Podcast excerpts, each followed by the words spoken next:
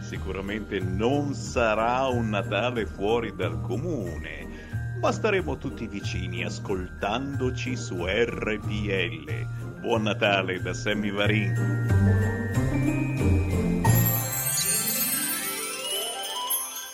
Pietrangelo Buttafuoco, giornalista e scrittore, cos'è per te RPL? È come Radio Varsavia, per dirla con la canzone di Franco Battiato, è l'emittente che prepara il cambiamento, la trasformazione, che intercetta i sentimenti, la viva voce di chi attraversa la giornata per fare la storia. Dunque, è qualcosa che resta tra le cose che passano, è quella voce inaspettata, a volte anche un ruggito, altre volte un canto, di certo è qualcosa che sorprende nell'ascolto e così in quel che fa immaginare. Fatti sentire per sostenere la tua radio e partecipare in prima persona ai tuoi programmi preferiti. Abbonati a RPL è facile, economico e democratico. Vai sul sito radiorpl.it, clicca Sostienici e poi abbonati.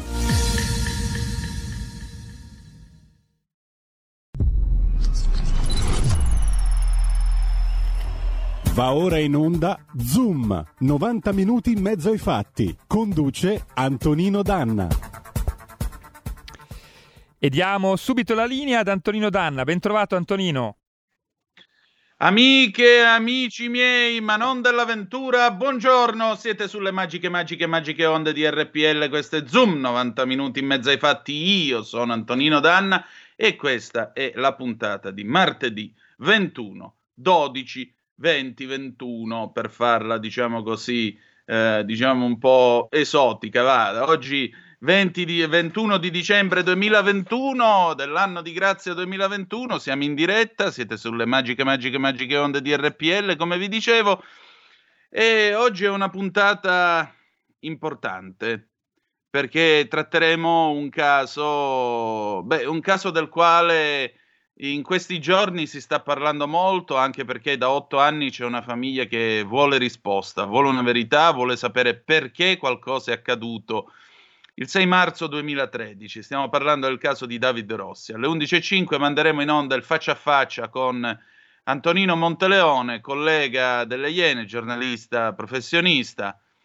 con cui ieri sera ho avuto una lunga conversazione, pensate durerà circa 42-43 minuti, quindi io credo che avrete molto da ascoltare e alla fine di questa discussione credo che non mancheranno le domande e gli interventi allo 0266203529 e al 346 642 7756. Anzi, vi invito a mandare le vostre zappe durante la messa in onda del faccia a faccia, così alla fine eventualmente avremo modo di discutere e di riflettere su quello che, abbia, che avremo ascoltato. Oltre a questo, vi ricordo due cose. Primo, date il sangue in ospedale, perché il sangue in ospedale serve sempre e chi salva una vita umana salva il mondo intero. Secondo, andate su www.radiorpl.it, cliccate su Sostienici e poi cliccate su Abbonati, perché in questo modo potrete sostenere la radio, la sentirete un po' più vostra e addirittura se sceglierete il livello creator potrete, niente proprio di meno che, contribuire a realizzare una puntata col vostro conduttore preferito. Voglio salutare il nostro Giulio Cesare Carnelli, il nostro condottiero delle magiche, magiche, magiche onde di RPL. E siccome è martedì, martedì si balla. Mm, siccome oggi c'è Fronte del Blog che ha un tema eh, molto particolare, abbiamo scelto un ballabile del 1936 con cui, con cui introdurre eh, l'argomento di fronte del blog di stamattina. E allora, signore e signori, niente po' di meno che per voi, Rodolfo De Angelis, sanzionami questo, 1936, e andiamo.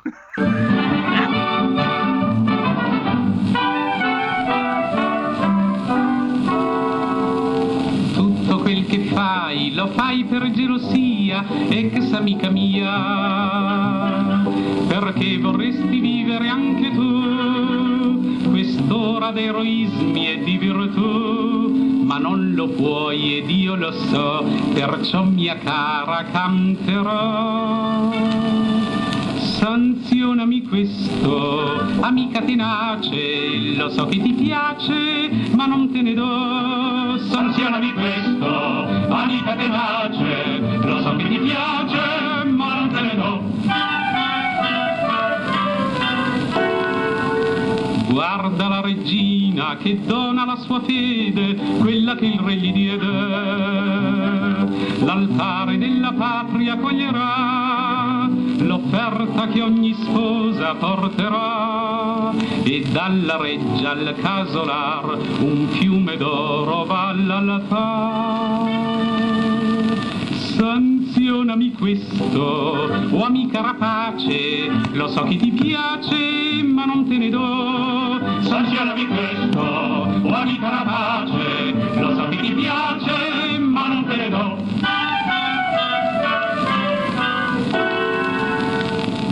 Musica divina e senso di poesia in questa patria mia.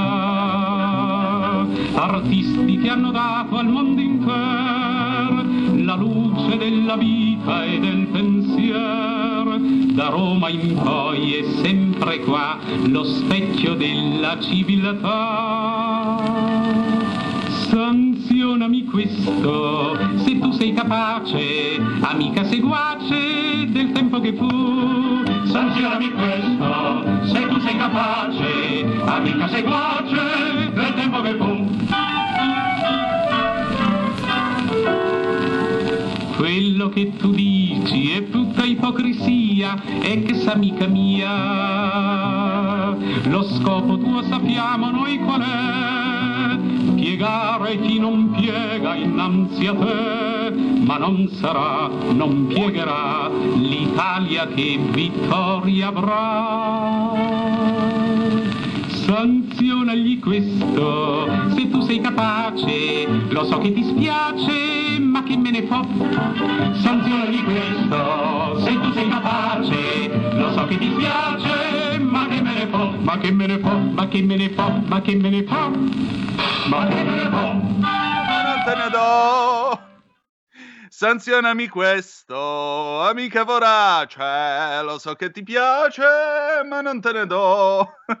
Alle ore 10.35 del 27 marzo 1936, Marte è fascista. No, allora, non stiamo facendo una rievocazione apologetica del ventennio, anche perché eh, l'autore di questa canzone, il povero appunto mh, Rodolfo De Angelis, si vide eh, chiudere una compagnia di teatro futurista dai fascisti proprio perché ai fascisti non piaceva. Però abbiamo messo, eh, abbiamo mandato questo 78 giri appunto del 1936, Sanzionami questo, che era dedicato ovviamente all'Inghilterra e alle sue inique sanzioni, perché il titolo del momento di Edoardo Montolli di questa mattina su Cronaca Vera è Da loro alla patria, a loro contro il virus. e tra parentesi, a mia bisnonna Rosa eh, fregarono non soltanto la fede, perché quando andarono eh, il podestà del paese con tutti i suoi spagliazzi, con tutto il suo codazzo, firmate qua, eh, mia, mia bisnonna firmò e 70 anni dopo mia nonna ricordava ancora, dice si pigliarono pure a Gulera, si sono presi anche il collier, non soltanto appunto la fede che eh, tutte le donne d'Italia donarono alla patria contro le inique sanzioni appunto per la guerra d'Etiopia del 1935-36. E allora sanzionami questo appunto, perché da loro alla patria a loro contro il virus. Vediamo che cosa ci racconta oggi il nostro Edoardo, che è sempre molto attento a guardare alla realtà del nostro paese. Chi è nato negli anni 70 ancora non sa spiegarsi bene cosa sia successo e come si sia passato dagli opulenti anni 80 alla devastazione economica. Ancora nel 1980, pare incredibile a dirsi, il debito pubblico era attestato al 56,9% del PIL. 14 anni dopo era schizzato al 121,8%. Di mezzo c'era stato il 1992. Tangentopoli da una parte e l'attacco speculativo alla lira del finanziere George Soros dall'altra. Oggi siamo soffocati. Il debito pubblico è al 154,8% del PIL e ancora non abbiamo capito perché. Con la pandemia l'economia è crollata, l'Unione Europea ha offerto sovvenzioni a fondo perduto e prestiti, ma soltanto sette paesi hanno chiesto questi ultimi.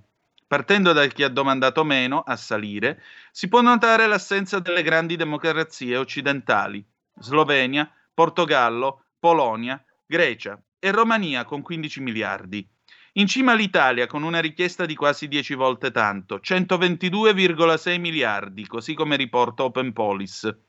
Risolvere giganteschi debiti con altri maxi prestiti, più che ideona da fine economisti, ci sembra roba da che cozzalone in sole a catinelle. Ma noi non abbiamo stilato il celebratissimo PNRR. Così, non avendo ancora compreso come siamo diventati poveri nel decennio che ci portò all'euro, ci limitiamo ad osservare gli odierni dati annunciati dai media e salutati con entusiasmo dagli addetti ai lavori. Come il titolo dell'ANSA, Istat 500.000 occupati in più nel terzo trimestre rispetto al 2020. Tanti, certo, anche a fronte del quasi milione di posti di occupazionali persi nel primo anno di pandemia. Peccato che, precisa l'agenzia, l'aumento dell'occupazione riguarda ancora soprattutto lavoro precario. Già, perché se gli autonomi calano, anche i dipendenti a tempo indeterminato, quelli che possono permettersi un mutuo o di far girare l'economia, ristagnano. Altri dettagli del rapporto destano più di una perplessità. L'Istat rileva infatti un aumento di produttività del lavoro dell'1,3%. Ottimo. Ma in quali settori? Al primo posto ci sono le attività finanziarie e assicurative. Ciò significa dunque che gli italiani si stanno indebitando sempre di più e che cercano di coprirsi le spalle per il futuro.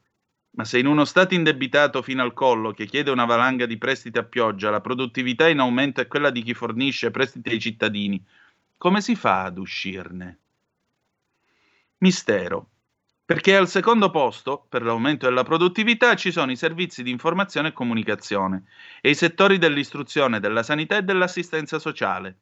Eppure tutti sanno che i giornali perdono copia a vista d'occhio che le edicole chiudono a grappoli ogni giorno, che le tv e le radio sono in mano a pochissimi soggetti e che il web, unica vera rivoluzione comunicativa, arricchisce solo colossi stranieri e produce manodopera a prezzi da fame.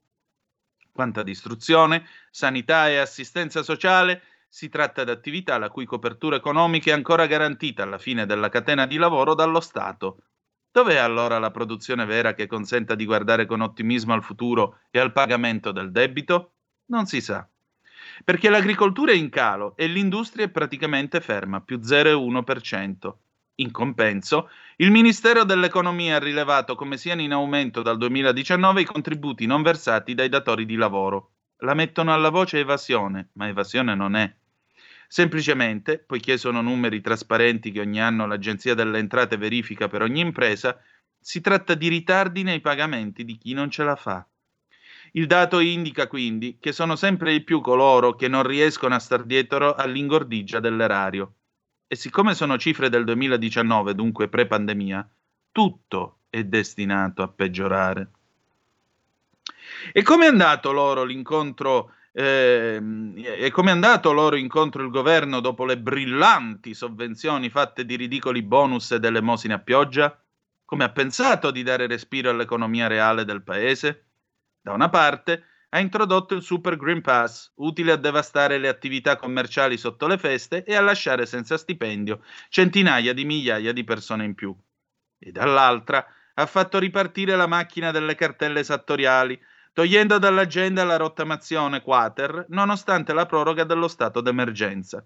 Chissà, forse pensano che pur di pagare tasse e sanzioni per un lavoro che non ha più, la gente si indebiti con le finanziarie.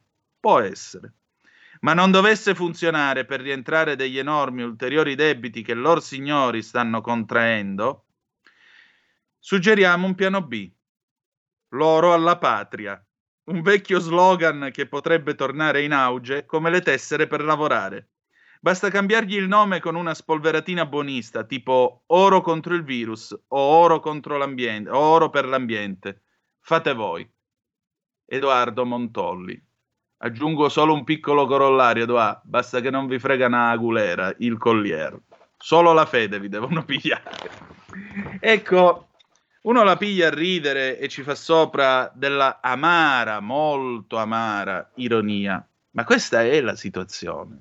Signori, questo è il presepe e questi sono i pastori, per usare un detto natalizio eh, molto in voga in Sicilia per dire tutto è molto chiaro. Questi sono i mattoni con cui costruiamo. Costruisco con i mattoni che ho, diceva il buon Alcide De Gasperi. E questa è purtroppo la situazione in cui noi ci troviamo. La crescita del PIL, no, la crescita dei debiti, perché i debiti PIL non ne generano. Devono andare le industrie, devono andare, deve andare la produzione, deve andare l'artigianato, devono andare tutte queste realtà. Ma se qui l'unica cosa che va è concessione di prestiti, concessioni finanziarie e quant'altro, beh, è come il classico uomo dentro al secchio che prova a sollevarsi tirando il manico. Mi pare che sia un po' difficile riuscire a sollevarsi con un secchio tirando su per il manico del secchio suddetto. Non è andato tutto bene, non è andato tutto bene. Spiace dirlo, ma ahimè, questa è la realtà nella quale ci troviamo a vivere e il problema è che non so come sarà a questo punto quest'anno 2022 che le magnifiche sorti e progressive ci dicono con un PIL in ripresa, con l'economia che finalmente torna alle vacche grasse e quant'altro. Non lo so, fate un giro nei ristoranti, parlate con i titolari, parlate con chi eh, veramente cerca di mettere assieme il pranzo con la cena e ha avuto dei ristori ridicoli e ancora si trova a dover pagare cambiali, bollette e quant'altro, parlate con loro. E poi vedremo qual è l'economia reale del paese e poi vedremo qual è lo stato reale di questa nazione. Parliamo con la gente, perché sì, Bob Kennedy disse una cosa molto, molto interessante e che credo si attagli bene alla situazione in cui noi viviamo. Il PIL non tiene conto di quello che noi siamo, non tiene conto delle nostre aspirazioni, non tiene conto del nostro umore, non tiene conto delle nostre sofferenze, dei nostri sogni, dei nostri progetti e dei nostri desideri.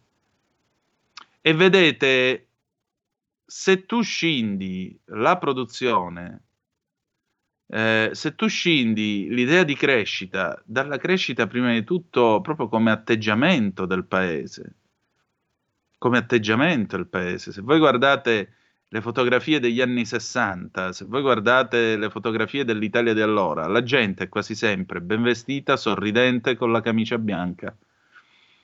E quasi tutti hanno un'idea di futuro. Ma se voi guardate questa nazione, se voi guardate le facce di questa nazione in questo periodo, ci può essere anche il PIL al 12%, questo è un paese che idea di futuro non ne ha più.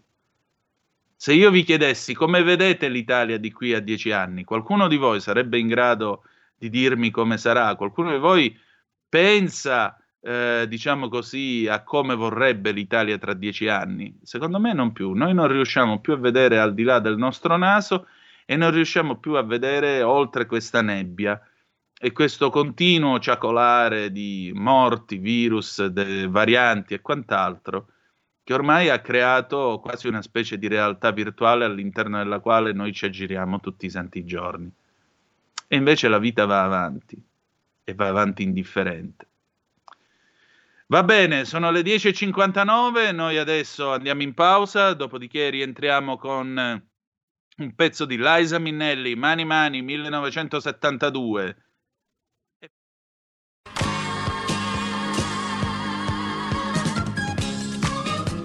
Davide Volpin un'ora in diretta nel passato per non dimenticare i grandi artisti e la loro grande musica tutte le domeniche dalle 17 alle 18 spazio pomeriggio su RPL.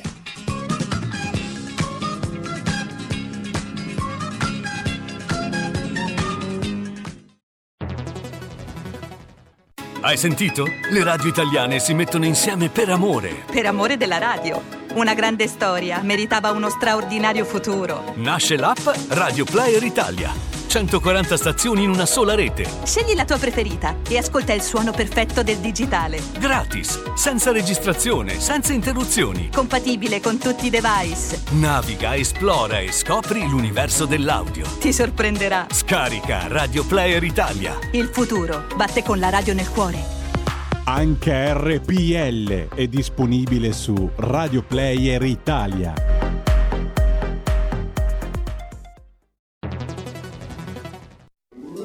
Stai ascoltando RPL. La tua voce è libera, senza filtri né censura. La tua radio.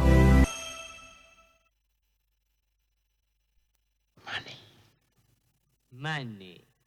Money makes the world go around, the world go around, the world go around. Money makes the world go around, it makes the world go round. A mark, a yen, a buck, or a pound, a mark, a yen, a buck, or a pound is all that makes the world go around. That clinking, clanking sound can make the world go round. Money, money, money, money, money, money, money, money, money, money, money, money, money. If you happen to be rich and you feel like a night's entertainment, you can pay for a gay escapade. If you happen to be rich and alone and you need a companion, you can ring ting-a-ling for the mate. If you happen to be rich and you find you are left by your lover and you moan and you groan quite a lot, you can take it on the chin, call a cab and begin to recover on your 14 carat yacht. What? Money makes the world go round, the world go round, the world go round. Money makes the go round of that we both are sure on being poor. Money, money, money, money, money, money, money, money, money, money, money, money.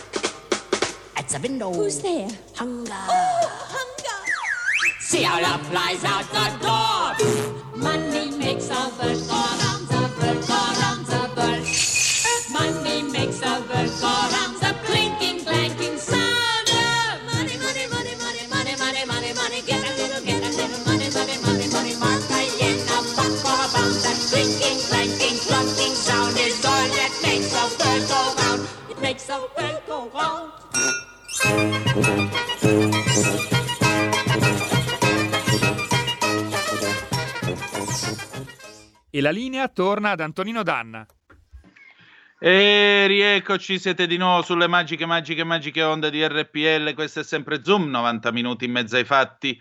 Antonino Danna al microfono con voi. Allora, il 6 marzo del 2013, in quel di Siena, davanti alla sede del Monte dei Paschi, c'è un uomo steso per terra che è stramazzato al suolo. Quest'uomo è David Rossi, il capo della comunicazione di MPS, e quest'uomo agonizza per circa 20 minuti lì e poi muore. Vengono, ci sono delle persone, c'è qualcuno che eh, assiste a questa agonia, però si allontana. Poi questi uomini sono stati identificati dagli inquirenti, sono stati ascoltati. Ma eh, perché David Rossi ha fatto questo volo dalla finestra del suo ufficio? Che cosa sapeva? Che cosa è venuto fuori? Allora, nei giorni scorsi la commissione parlamentare d'inchiesta sul caso appunto David Rossi, eh, questa commissione parlamentare ha audito il colonnello dei carabinieri Pasquale Aglieco, Pasquale Aglieco che al tempo comandava appunto i carabinieri in quel di eh, Siena, era il comandante provinciale. Aglieco ha fatto tutta una serie di, dichiara- di dichiarazioni, un lungo intervento, lungo intervento nel quale soprattutto ha parlato dell'attività giornalistica che è stata svolta da parte delle Iene, eh, il programma appunto che eh, tutti voi conoscete di Mediaset, in merito alla morte di David Rossi. Chi è che ha svolto questa attività di inchiesta giornalistica? Antonino Monteleone. Antonino Monteleone è un giovane giornalista, calabrese come me, lui è di Reggio Calabria, eh, è una persona molto determinata, senza peli sulla lingua, è già stato nostro ospite sempre su questo tema all'inizio dell'anno, nel febbraio scorso. Bene, sulla base appunto di questa audizione, ma anche e soprattutto di quello che succederà in questi giorni, perché anche in questi giorni la Commissione parlamentare d'inchiesta svolgerà il suo supplemento, di, eh, svolgerà le sue indagini e quindi ci sarà l'audizione di ulteriori eh, personalità che saranno sentite in merito a questa vicenda, in merito ai punti non chiari di questo caso. Beh, Antonino Monteleone ha voluto dire la sua e dirci dal suo punto di vista che cosa è accaduto. Naturalmente chi si sente parte in causa, se vorrà, il microfono è qui e potrà venire a dire la sua dalla sua parte e dal suo modo di vedere le cose, perché in questo paese o meglio, nel dibattito giornalistico funziona che chi fa un'affermazione deve essere anche pronto chiaramente ad ascoltare l'altra parte e valutare l'eventuale altra versione dei fatti. Adesso io vi lascio a questo nostro eh, colloquio, al nostro faccia a faccia. Ringrazio veramente di cuore Antonino Monteleone, anche perché probabilmente stasera sarà in onda con un altro servizio sempre sulla vicenda Rossi, anche se ieri sera mi ha lasciato col dubbio, quindi vedremo se ci sarà oppure no. 346 642 7756 se volete intervenire con le zappe durante la messa in onda del faccia a faccia in modo tale che io poi quando finirà eh, avrò modo eventualmente di replicarvi e dire la mia. Grazie e buon ascolto. Vai Giulio Cesare.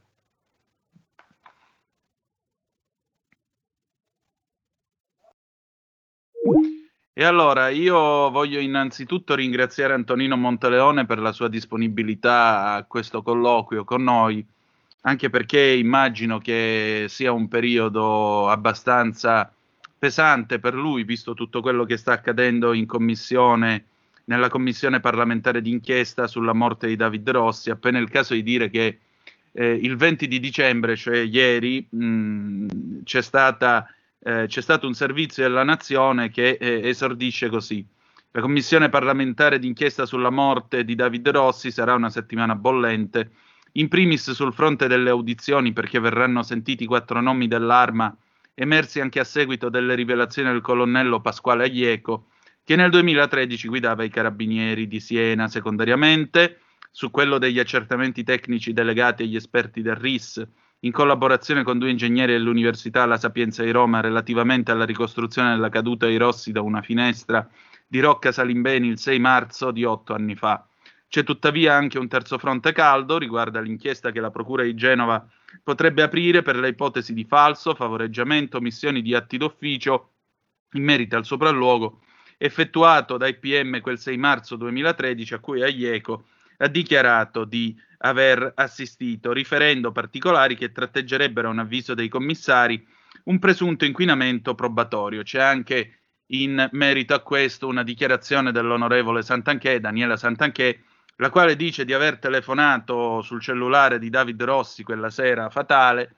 Qualcuno avrebbe risposto per poi buttare giù la chiamata. Quindi diciamo che il mistero si infittisce. Inoltre, eh, c'è stato questo servizio, correggimi se sbaglio, di eh, Felice Manti su Il Giornale a proposito delle spiegazioni in merito a questo messaggio che David Rossi avrebbe annunciato, eh, avrebbe scritto per annunciare il suicidio perché per il verbale della scientifica i pezzi del biglietto erano nel cestino, secondo Aieco invece erano rovesciati sulla scrivania, ma la funzionaria arrivata solo dopo mezzanotte ammette di non averli mai visti nel cestino e in effetti il messaggio è stato ricomposto a mano da uno dei tre magistrati presenti sulla scena. Perché? E perché la notizia del ritrovamento del bigliettino è finita in rete alle 22, ripresa sui social e infine da Bruno Vespa appena dopo le 23? La scientifica è arrivata sulla scena del crimine solo dopo la mezzanotte. Allora, Antonino, c'è stata la settimana scorsa questa audizione appunto del colonnello Aglieco, audizione che per un lungo eh, momento, per un lungo periodo, insomma una quarantina di minuti circa, è stata dedicata più che altro a smontare le inchieste che tu eh, per le Iene hai realizzato in merito alla morte di David Rossi. Mm, ascoltando le parole del eh, colonnello Aieco, la mia è semplicemente un'opinione, eh, poi voglio sentire che cosa ne pensi tu.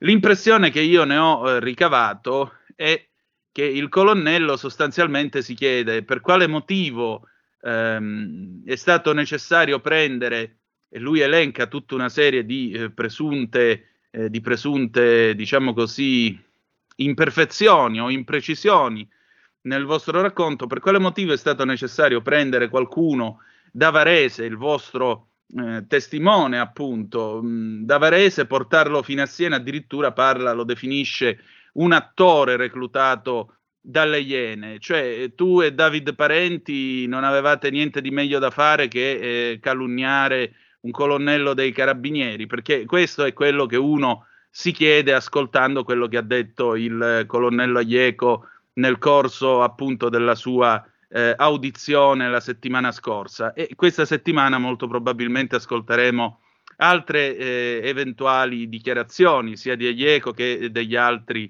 eh, ufficiali, sottufficiali eh, e membri dell'arma che saranno auditi dalla commissione e poi ci saranno le perizie RIS.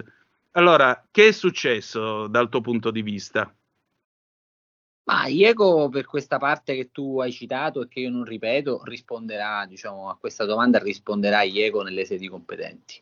Eh, è punto primo. Non erano 40 minuti, ha dedicato due ore circa a parlare del lavoro degli altri eh, per dare un'indicazione a chi ci ascolta della perizia e della precisione del colonnello Aieco. Ha detto che io avrei fatto 70 servizi per le Iene, ne ho fatti mm. 19.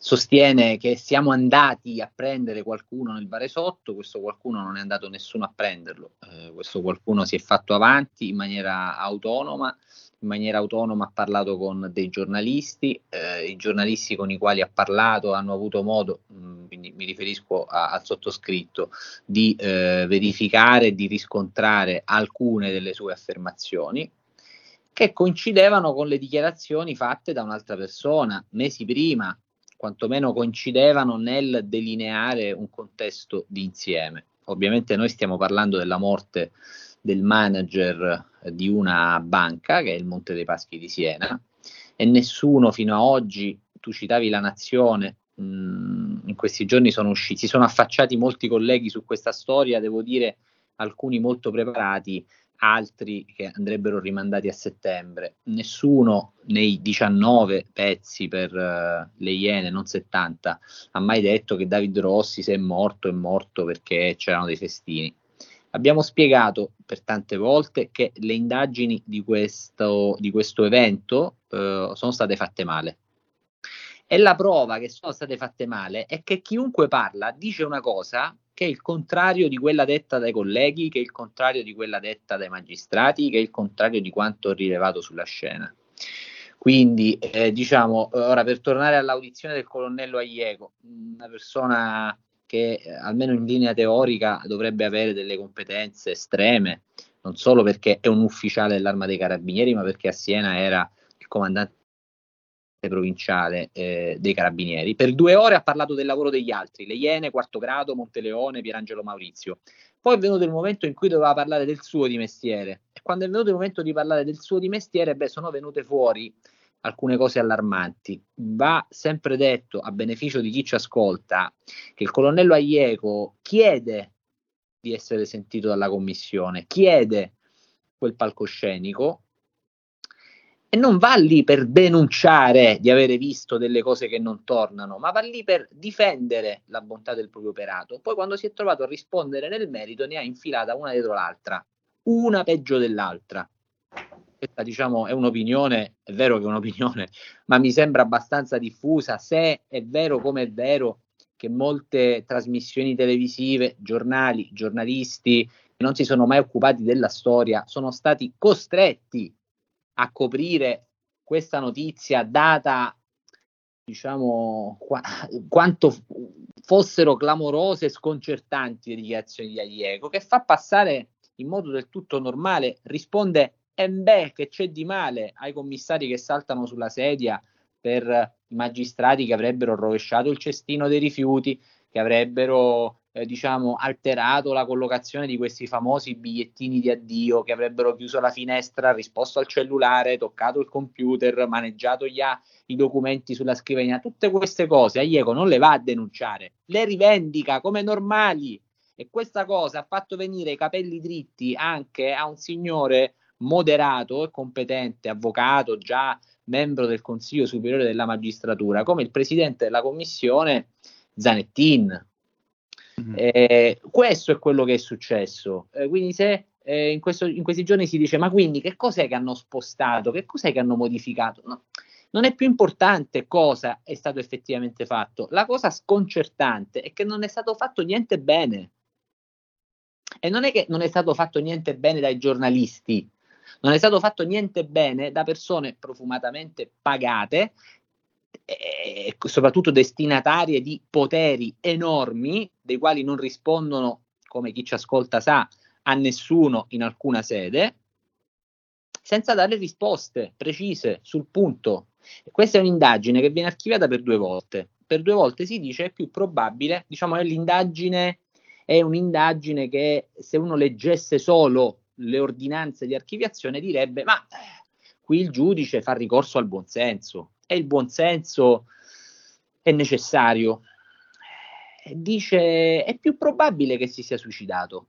Io devo dire che non ho, non, uh, non reagisco come l'indemoniato quando gli tirano l'acqua santa addosso. Cioè, per me è legittimo guardare a questa storia e dire ma forse si è suicidato. Anzi, forse come dicono i giudici, è vero che si è suicidato. Il problema è che il capo di imputazione iniziale era induzione al suicidio, cioè apriamo un'indagine perché probabilmente qualcuno ha indotto al suicidio David. Bene, si fa fatica a capire quali sono tutti gli atti di indagine svolti per provare a ridare una risposta a questa domanda, soprattutto alla luce del fatto che David Rossi, al di là della caduta, e io sfido chiunque dotato di buonsenso a guardare il filmato di quella caduta e dire ma una normalissima caduta di uno che si vuole ammazzare, perché non ha niente a che fare con la normalissima caduta di uno che si vuole ammazzare, ma soprattutto, di, dicevo, i segni che ha in faccia David, che secondo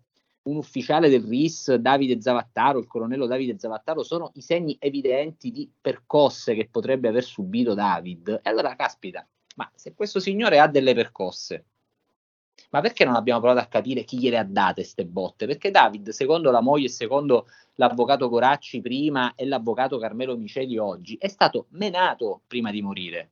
Ora la questione è se è stato menato e dalle stesse persone che l'hanno menato volato dalla finestra o se è stato menato e, e poi eh, questo evento traumatico, le motivazioni ancora oscure lo hanno spinto a eh, farla finita. Noi una risposta precisa sul punto dopo otto anni non ce l'abbiamo e mano a mano che la commissione parlamentare di inchiesta, che evidentemente nasce e se nasce con, con il voto unanime di tutti i gruppi parlamentari vuol dire che non sono né le iene né quarto grado gli stupidi in questa storia, quelli che non ci hanno capito niente, ma è qualcun altro. Beh, se questa commissione rileva mano a mano che sente i protagonisti a vario titolo eh, scoprono delle cose sconcertanti, c'è da aumentare le domande. Sì, hai ragione, il mistero si infittisce, i dubbi aumentano. Sai che cosa è successo eh, qualche giorno fa, due o tre giorni fa? È stata sentita eh, Carla Ciani. Carla Ciani di mestiere fa la coach mentale per uh, i manager in Italia, lavora per una eh, prestigiosa società che offre questo servizio ed era stata ingaggiata perché doveva fare questo training psicologico eh, per la prima linea dei manager di Banca Monte dei Paschi. Bene, negli anni, in tutti questi anni, ci è stato detto, ma anche la psicologa, che poi abbiamo scoperto non è una psicologa, Carla Ciani, ingaggiata dalla banca, riteneva David molto scosso e preoccupato e quindi si è suicidato. La Ciani, sentita in commissione parlamentare, ha detto testualmente, permettimi di citare testualmente, dice io ho fatto dichiarazioni all'autorità giudiziaria che ho visto nel corso degli anni essere state lette come sigillo di una mia sensazione, quella che fosse uno che si potesse suicidare, che non è mai stata la mia idea. Io penso che l'incontro che ha avuto con Davide sia stato un incontro neutrale ed era preoccupato come erano preoccupati tutti delle ripercussioni lavorative che l'inchiesta eh, diciamo sulle attività finanziarie della banca poteva avere su di sé. Ci è stato detto da qualcuno a Siena e per come mai le Iene non sono andati a intervistare Carla Ciani? Ecco, abbiamo avuto la risposta, non siamo andati perché non aggiungeva e non toglieva nulla, perché lei dice io l'ho visto, era preoccupato come erano preoccupati tutti e alla domanda ma le è sembrato di parlare con uno che da lì a non a dieci giorni, che da lì a poche ore, a un paio d'ore si, era pronto a lanciarsi alla finestra e lei dice niente affatto. Questa diciamo l'ultimissima, l'ultimissima delle rivelazioni. Ci Ecco, accorgiamo io- che, no, poi ci accorgiamo di un'altra cosa, sul fronte del le accuse, le polemiche, parlano di festini, questi delle Iene. Bene, anche qui vorrei dire una cosa, un punto fermo, perché c'è qualche collega che, di cui diciamo leggo in rassegna le gesta e alcune volte non so se ridere o, o se diciamo mettermi le mani nei capelli. Eh, viene ribadito più volte che la procura di Genova riteneva l'escort intervistato dalle Iene non attendibile. Bene, non ho capito come mai questi colleghi, molti dei quali sono noti per es- effettivamente eh, pendere dalle labbra dei signori con la toga, non ho capito come mai in questo caso, in questa specifica storia, si dimenticano del magistrato che più recentemente ha trattato quelle dichiarazioni, e cioè il GIP di Genova, cioè il giudice terzo, non la procura, che manda gli atti al GIP e dice ma per noi non è credibile, ma un giudice che si è letto i verbali, si è ascoltata l'audio di queste testimonianze e dice che l'escort intervistato dai giornalisti è credibile, è attendibile, ha fatto dei riconoscimenti precisi, sufficientemente precisi, cito testualmente, che però il, il cui racconto può valere solo ai fini disciplinari, dice il GIP, perché dal suo punto di vista, quando anche ci fosse stato l'abuso d'ufficio, cioè indagini fatte male, perché se si fosse indagato a tutto campo sarebbe forse saltata fuori pure questa storia dei festini a cui avrebbero partecipato dei notabili, dice il reato eventualmente si è prescritto nell'agosto del 2019. Ora, vedo che molti giornalisti si dimenticano quello che dice il GIP, ma rimarcano con estrema enfasi quello che ha detto precedentemente la Procura di Genova. Questo è un fenomeno molto, molto, molto particolare, perché diciamo eh, ignorano quello che è venuto dopo e, e ignorano il giudice terzo. È, è- una- è un passaggio molto singolare. Non so che cosa ne pensi tu, Antonino. Ma io, guarda, mentre tu parlavi e descrivevi, allora ho pensato alcune cose. Prima di tutto premetto che eh, per il colonnello Ieco, così come tutte le altre parti di questa vicenda, il microfono è aperto anche a loro se vorranno replicare o ribattere. Ma detto questo, eh, mentre... Basta che non dire che ho fatto 70 servizi, perché qua poi non è questione di, qua è questione di aritmetica. 1 più 1 più 1 più 1, arriviamo a 19. Non Ah, sempre 19 fa. No, io, sai, mentre tu parlavi mi sono venute in mente alcune cose. Primo, la caduta di David Rossi. La caduta di David Rossi per eh, le modalità e quello che sta, diciamo che eh, hai raccontato mi ricorda molto la caduta di qualcun altro dalla finestra della questura di Milano e quel qualcuno era Pino Pinelli. Pino Pinelli No, però... Oh, l'ho, l'ho- sentita, effettivamente questo parallelismo l'ho sentito fare. Io, permettimi, lo, lo Sì. trovo proprio perché sono due tragedie a modo loro. Sì, anche che perché dobbiamo... degli aspetti particolari. Esatto, anche Noi perché dobbiamo... adesso siamo in radio, noi adesso siamo in radio. ma, Certo. eh, invito chiunque ci ascolti e voglia, magari ne sa poco, a guardare solo quel filmato. Guardare solo quel filmato è sufficiente ad aprire, eh, diciamo, a sbloccare tutta una serie di reazioni nell'animo di chi lo guarda. Poi invito eh, le stesse persone che avranno questo coraggio, perché ci vuole coraggio a guardare quelle immagini, a farsi un'idea del linguaggio del corpo dei colleghi che accorrono nel vicolo. Ma volendo mettere da parte questo, le invito a guardare e a provare di capire, anzi a condividere con me l'allarme che desta vedere una persona ancora oggi nel 2021 mai identificata che si trova nel vicolo, in fondo al vicolo, guarda il corpo di David, ha il telefono all'orecchio, gli dà le spalle e se ne va, quando David ha da pochissimo esalato l'ultimo respiro. Perché questa storia, perché questa, questa morte non dà pace alla famiglia? Beh, perché avviene nella sede principale della banca, non nella filiale, non lo so, di Vatte la Pesca, nella periferia d'Italia, quindi nella sede principale a Siena, a Rocca Salimbeni, il corpo di Davide viene rinvenuto quasi un'ora dopo la caduta e David per 22 minuti è vivo. 22 minuti sono i tempi nei quali si salva una persona dall'infarto. Sono un tempo più lungo, un tempo più lungo dell'intervallo medio di attesa che c'è per un'ambulanza. E, e non era inquadrato, si era inquadrato quel vicolo e c'era una persona che era addetta alla sorveglianza, che era il portiere di questo palazzo, un incrocio tra un vigilantes, un custode, un portiere, che ha una postazione dove è circondato dai monitor e non ha visto niente per più di un'ora. Tutto arriva tutto un'ora di, tutto, a tutto un'ora in ritardo in questa storia. Dico, è no, norm- sai, ma, ma, poi anche questa cosa, eh, questa cosa, diciamo così, di Ehm, del tizio che vede David Rossi morire col telefonino all'orecchio, si gira e se ne va. Se questo fosse sforzo investigativo viene fatto tutto due anni dopo, è il caso di dire a babbo morto. Non c'è, cioè, quella doveva, avrebbe dovuto allarmare tutti quella situazione lì. Non si capisce perché non, non viene data una risposta in questo senso, ma non si capisce perché bisogna prendere solo una telecamera della sorveglianza della banca, volevamo sapere, volevamo avere, accertarci in modo serio di chi era dentro, di chi era fuori, di chi era entrato e quando. Ma prendiamo tutte queste telecamere, ma perché solo una? No, C'erano ma poi sai telecamere tra interne ed esterne quella sera, ne prendiamo solo una e la prendiamo soltanto in un intervallo di tempo piuttosto arbitrario. E nonostante ciò si vedono un sacco di cose che non quadrano in quel filmato. Pensa se le avessimo viste tutte, Visto no, che poi... oggi non abbiamo la certezza, noi oggi non ce l'abbiamo. Perché? Ci hanno detto che nella banca Monte dei Paschi, nella sede centrale a Siena, non venivano annotate le presenze. Cioè, se io, David Rossi, avesse ricevuto me o te, non sarebbe rimasta traccia di questa cosa fino a giugno del 2013, fino a tre mesi dopo la morte di David. In Rocca Salimbeni non venivano annotate le presenze.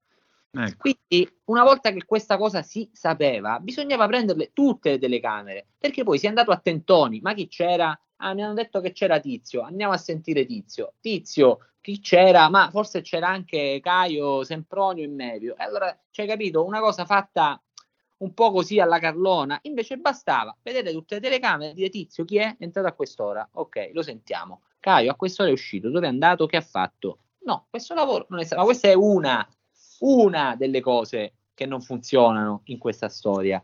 Eh, ne verremo a capo?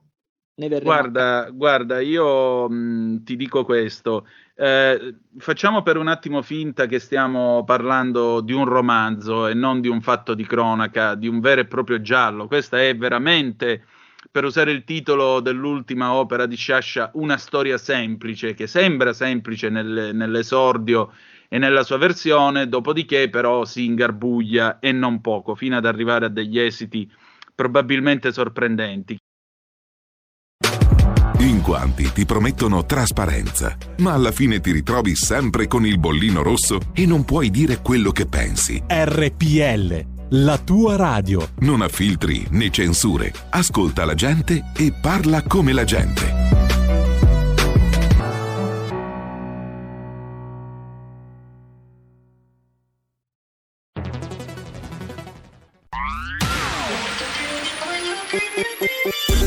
Un suono così non l'hai mai sentito baby. Da Plus molto più di quello che credevi. Programmi, musica, multimedialità.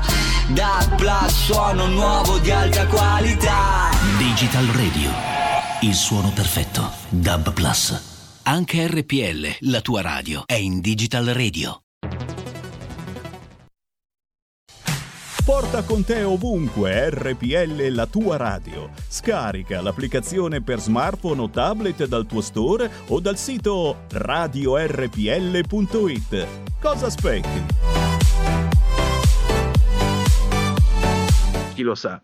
Eh, supponiamo che il protagonista di questa storia, che chiamiamo Pinco Pallino, casca dalla finestra, resta 22 minuti ancora vivo per terra, viene ripreso da un'unica, eh, come si dice, da un'unica telecamera che è quella che viene, diciamo così, presa in considerazione dagli inquirenti, eh, correggimi se sbaglio, viene, preso, viene, ritra- viene ripreso mentre tutto accade e nessuno gli presta soccorso. Addirittura c'è uno col telefonino all'orecchio che a un certo punto, visto che eh, Pinco Pallino è morto lì per terra, si gira e se ne va. Sembra quasi che questo qualcuno sia lì ad accertarsi dell'effettivo decesso, visto il comportamento, insomma, quasi, quasi a dare un segnale, come a dire sì, tranquilli, è morto, per cui me ne posso anche andare. Allora, guarda, in questa storia si dice che mh, si usa il criterio della plausibilità, cioè che Mm. cos'è plausibile? È più plausibile che sia stato picchiato nel suo ufficio da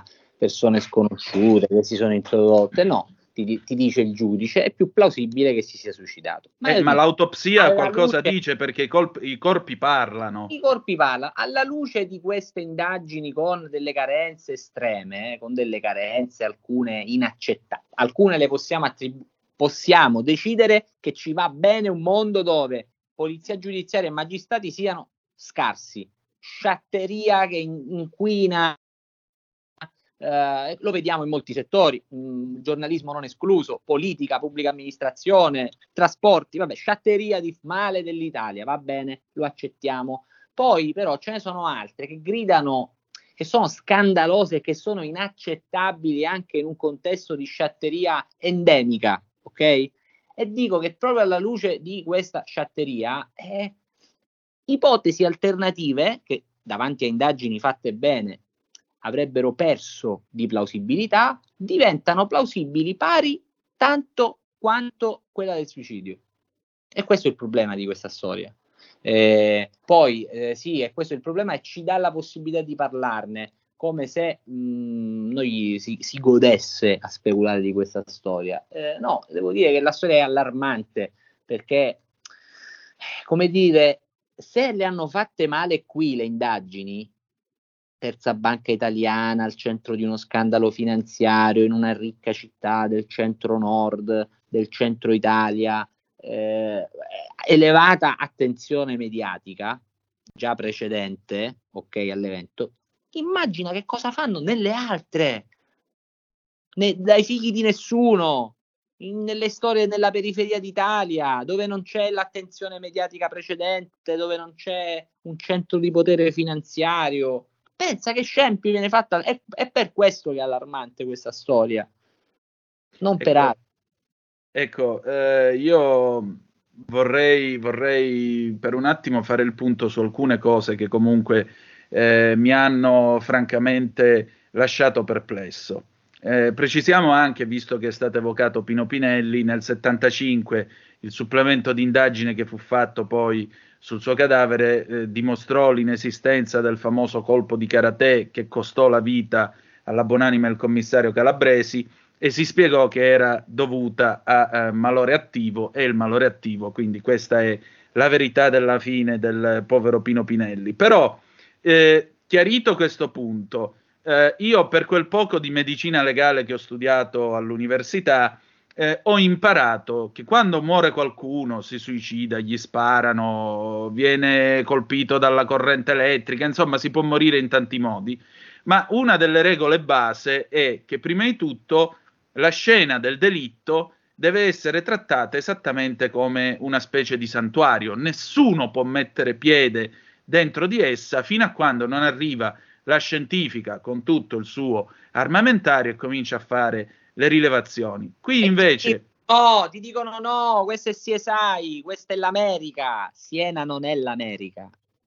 Eh, ma eh, a me, a me hanno, hanno insegnato invece che è così.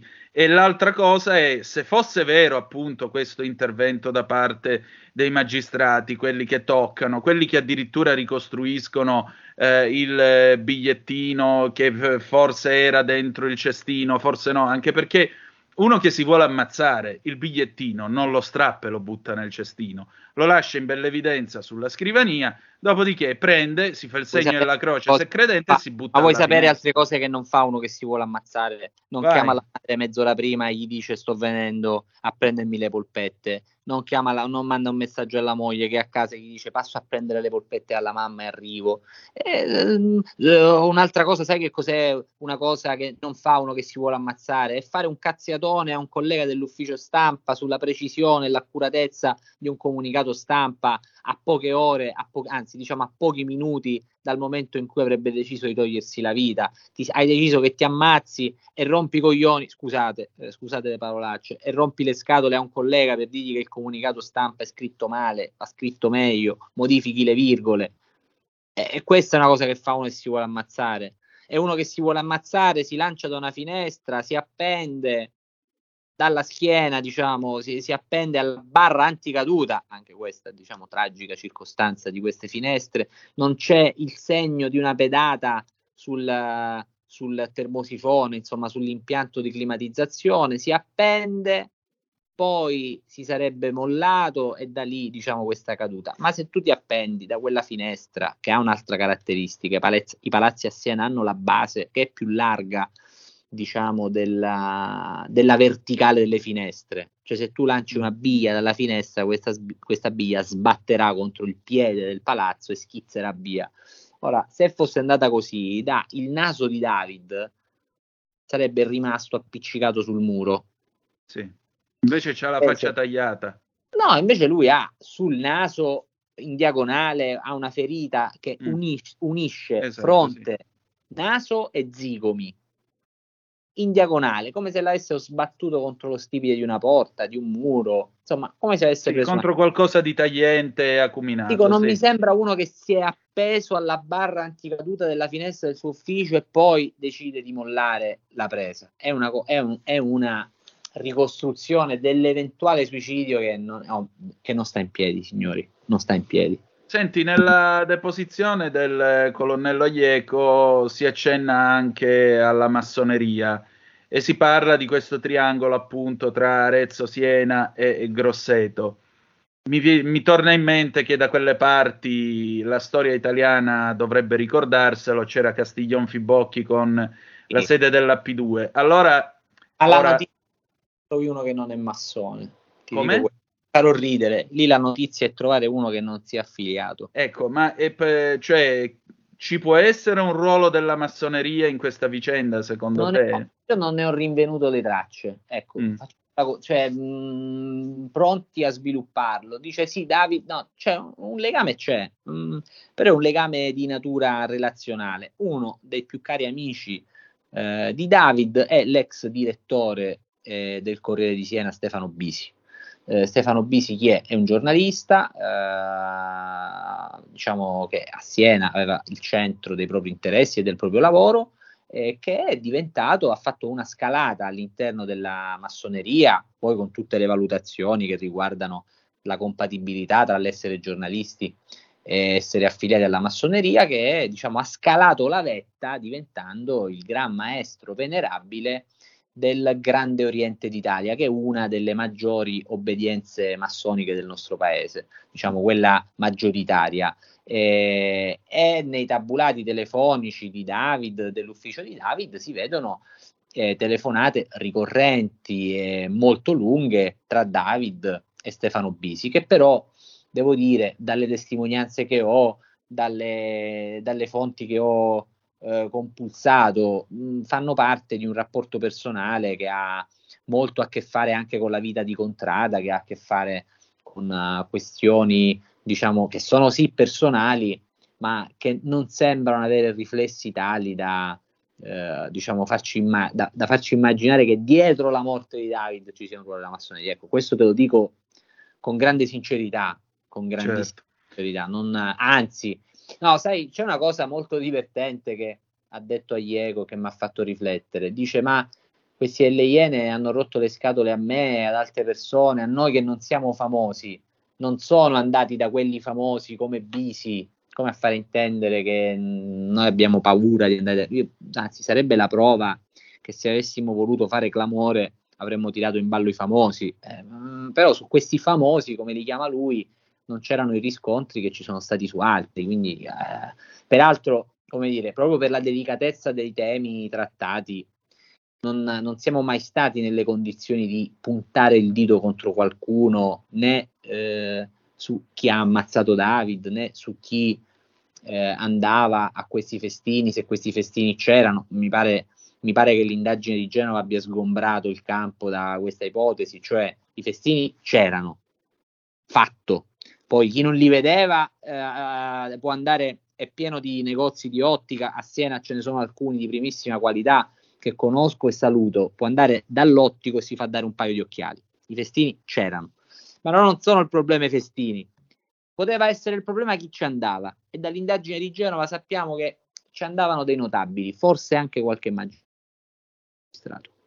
La questione Insomma, qui è che noi... Sembra quasi una riedizione di Capocotta. Ah, no, dico, noi ci siamo beccati una querela per aver fatto un'ipotesi ed esserci chiesti, ma se i festini fo- ci fossero e se a questi festini ci andassero dei notabili, è lecito sospettare che una situazione del genere non è una buona premessa non solo per le indagini, per indagini in generale, ma non è una buona premessa per l'andamento dell'amministrazione della cosa pubblica, non è una buona premessa per l'andamento dell'amministrazione di una società quotata. Noi ci siamo chiesti, fatti solo questa domanda, è una domanda che non, ah, sto cercando di capire, se nella democrazia liberale che è l'Italia o che dovrebbe essere l'Italia, questa domanda è lecita o è una domanda illecita? Perché per, per, qualcuno, per chi ci ha querelato, una domanda illecita, cioè tu non te lo puoi chiedere, tu non ti puoi fare delle domande, non puoi dire scusa, ma c'è questo contesto, ci hanno detto questa cosa, in qualche modo è stata riscontrata, anche un'indagine della magistratura.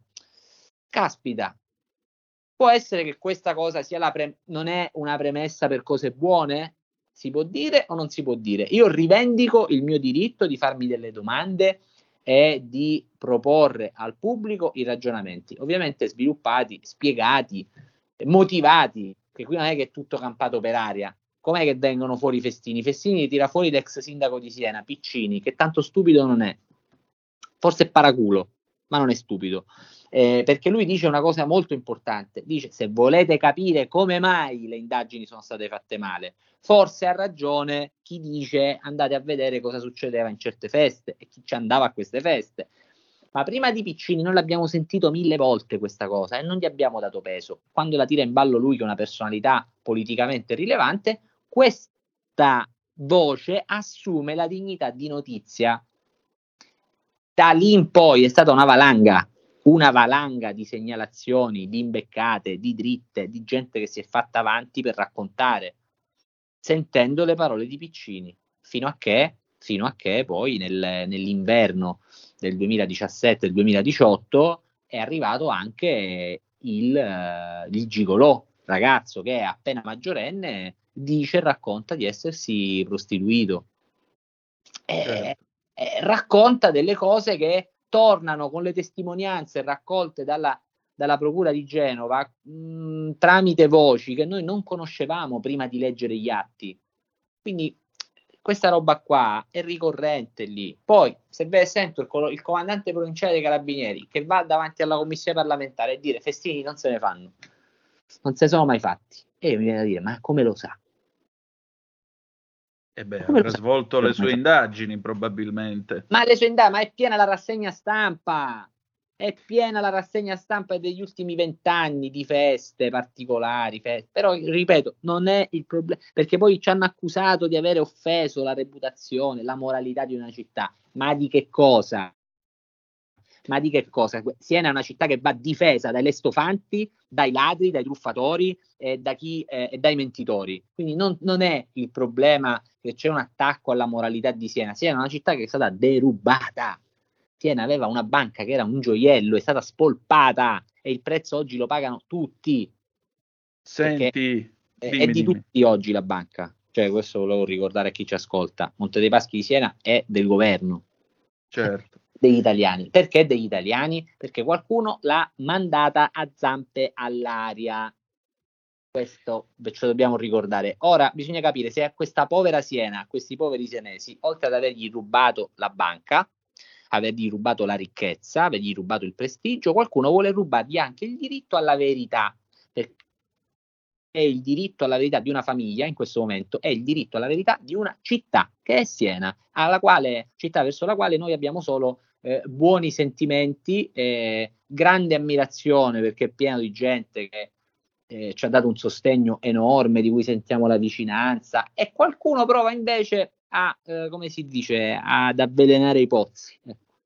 Senti, mh, siamo alla fine di questo colloquio io ti ringrazio per il tuo tempo e per la tua disponibilità. Visto che parliamo della provincia italiana, vorrei partire da questa frase di Elias Canetti dal suo libro appunto La provincia dell'uomo. La frase più mostruosa di tutte, qualcuno è morto al momento giusto. David Rossi è morto al momento giusto. Che stava succedendo? Ah, Secondo questa- te?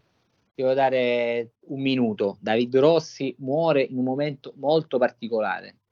Mm. per- non entriamo nel dettaglio, però è solo guardare il calendario del 2013. A fe- un mese prima, un mese prima si è dimesso il Papa, una cosa che non succede mai nell'era moderna. Si è dimesso il Papa il 28 febbraio, il 26-28 febbraio. eh, 28. ci, ci sono, c'è il nuovo, c'è, ci sono le- il conclave per il nuovo Papa, muore David Rossi, elezione del nuovo Papa, cioè il 28 diventano, diciamo, eh, scattano le dimissioni di, di, di Benedetto XVI che erano state annunciate prima. A Palazzo Chigi non c'è un governo perché le elezioni eh, Bersani non le ha vinte, eh, e ancora il governo di Enrico Letta non si è fatto, allo IOR che è diciamo uno delle, del del braccio finanziario eh, del Vaticano, Gotti Tedeschi si è dimesso da diversi mesi, da maggio del 2012 ed ha, diciamo, è vacante, diciamo, la- c'è un facente funzioni che lo guida. Guarda un po', in questo momento particolare di interregno c'è questa morte così strana. E, e quindi tu ipotizzi che ci sia un legame tra le vicende dello IOR che in quel momento, tra l'altro, era eh, ed è ancora sotto scrutinio di Manival eh, e di Bravo. conseguenza eh, i rapporti e un eventuale rapporto con MPS? Perché sotto scrutinio di Moneval dice Gotti tedeschi? Perché il governo degli Stati Uniti tratta i soldi dello IOR come i soldi di Al-Qaeda. Bisogna risolvere questa problematica. Benedetto XVI incarica Gotti tedeschi. Gotti tedeschi dice mi hanno fatto la guerra per applicare le nuove regole soltanto, soltanto da un momento in avanti, cioè dal 2011 in avanti, a tutte, non alle posizioni finanziarie precedenti. È Ma tu lo sai chi c'era nel board dello IOR eh, proveniente dall'America a quel tempo? Dimmelo tu. Carl Vinson dei Cavalieri di Colombo. I Cavalieri di Colombo di cui nessuno parla, perché io nella mia vita, essendomi occupato anche di Vaticano, queste cose le ho anche raccontate su Italia Oggi. Eh, il nostro Carl fa par- face- appartiene ai Cavalieri di Colombo, che sono questa realtà cattolica eh, americana costituita, se non ricordo male, alla fine dell'Ottocento. Sono molto potenti e sono anche molto molto ricchi, perché in quel momento i due principali finanziatori per offerte al eh, Vaticano sono la Germania, ma soprattutto gli Stati Uniti d'America. Quello sempre, e quindi come dire, il contesto è sempre particolare, sempre molto Mm. particolare. Per chi ci ascolta, un invito a guardare una bellissima puntata di report firmata da Paolo Mondani a proposito di Montepaschi, IOR, eh, insomma anche quella viene spesso evocata a sproposito, io invito chi ci ascolta a dedicargli 40 minuti, saranno minuti ben spesi, ben investiti per capire meglio i contorni di questa vicenda. Va bene, vedremo allora che cosa, che cosa ha detto il collega, anche perché, ripeto, qui siamo nell'ambito delle ricostruzioni giornalistiche. Eh, senti, allora, mh, che cosa, che cosa c'è, che cosa fa la famiglia di David Rossi in questo momento? Perché si è parlato anche nell'audizione degli appelli rivolti dalla figlia di David che ha parlato appunto con voi. Eh, come vivono questo tempo in famiglia? Come, come vive questa figlia che lotta per avere la verità sulla morte di questo padre?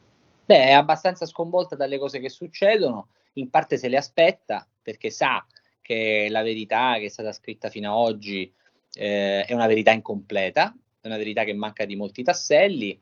Eh, ovviamente assistono alla confusione di questi giorni, un po' credo di interpretare il loro sentimento in un misto tra, tra stupore indignazione, rabbia, ovviamente, perché spesso eh, gli, è, gli, è, stato detto che sono delle mezze matte, lei e sua madre, Carolina e Antonella, de, che tentano di lucrare da questa storia, non si capisce qual è il lucro.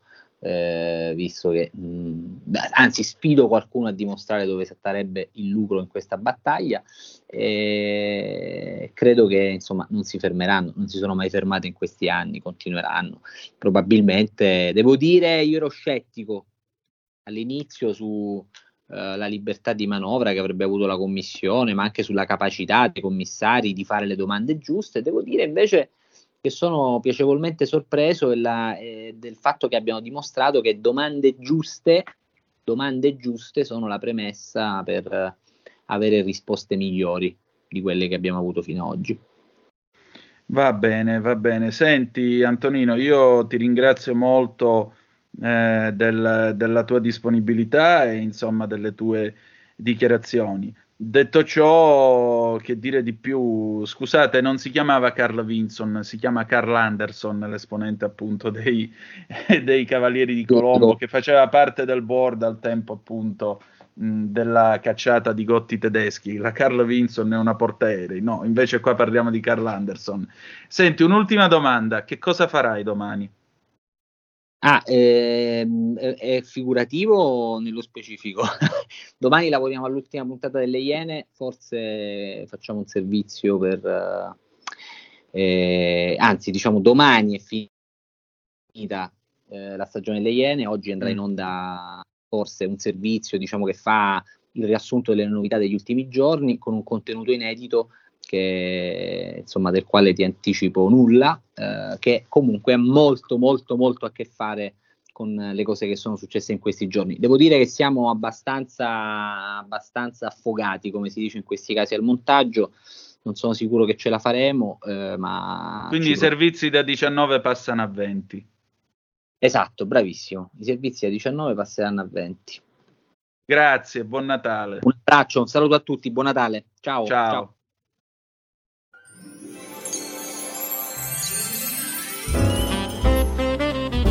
Più che mai quest'anno buone feste, buon Natale, buon anno nuovo a tutte le ascoltatrici e a tutti gli ascoltatori di RPL.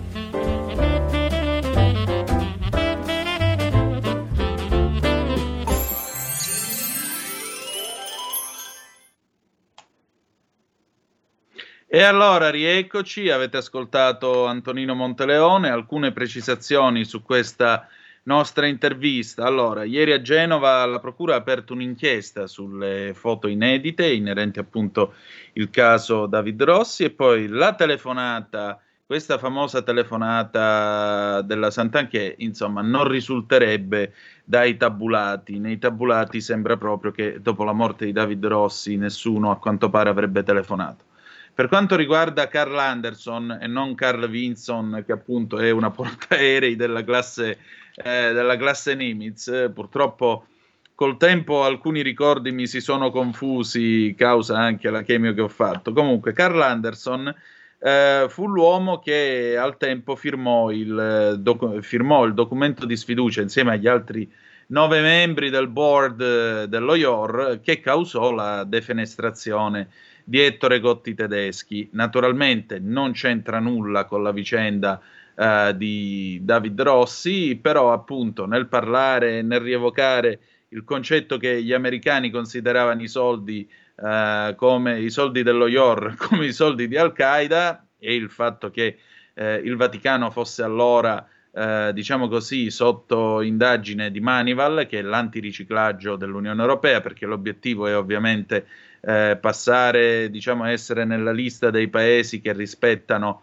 tutte le regole contro il riciclaggio, chiaramente mi è sembrato eh, giusto ricordare appunto gli equilibri interni allo IOR al tempo della cacciata dei Gotti tedeschi. I Gotti tedeschi finì anche processato per eh, riciclaggio, dopodiché venne prosciolto da queste accuse e poi insomma la vicenda è proseguita e proseguita oltre. Mm, naturalmente IOR e MPS, questo è un tema abbastanza delicato sul quale eventualmente più avanti torneremo.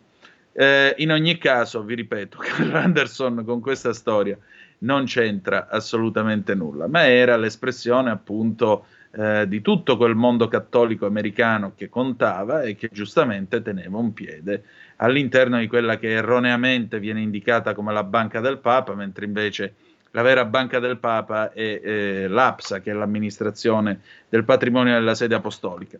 Allora, noi abbiamo finito, grazie di essere stati con noi quest'oggi, molto rapidamente. A proposito del signor David Rossi, sarebbe meraviglioso eh, se per una volta in Italia si facesse un po' di chiarezza. Ciao Paolo da Marsala. Caro Antonino, si può vedere come sarà l'Italia tra dieci anni? Avvizzita triste, ragazzi tristi che si rubano lavoro a 2,50 euro in nero. Infine, Fabrizio, ascoltare Monteleone mi dà speranza. Ci sono veri giornalisti che fanno il bene, che fanno bene e onestamente il loro mestiere. Grazie.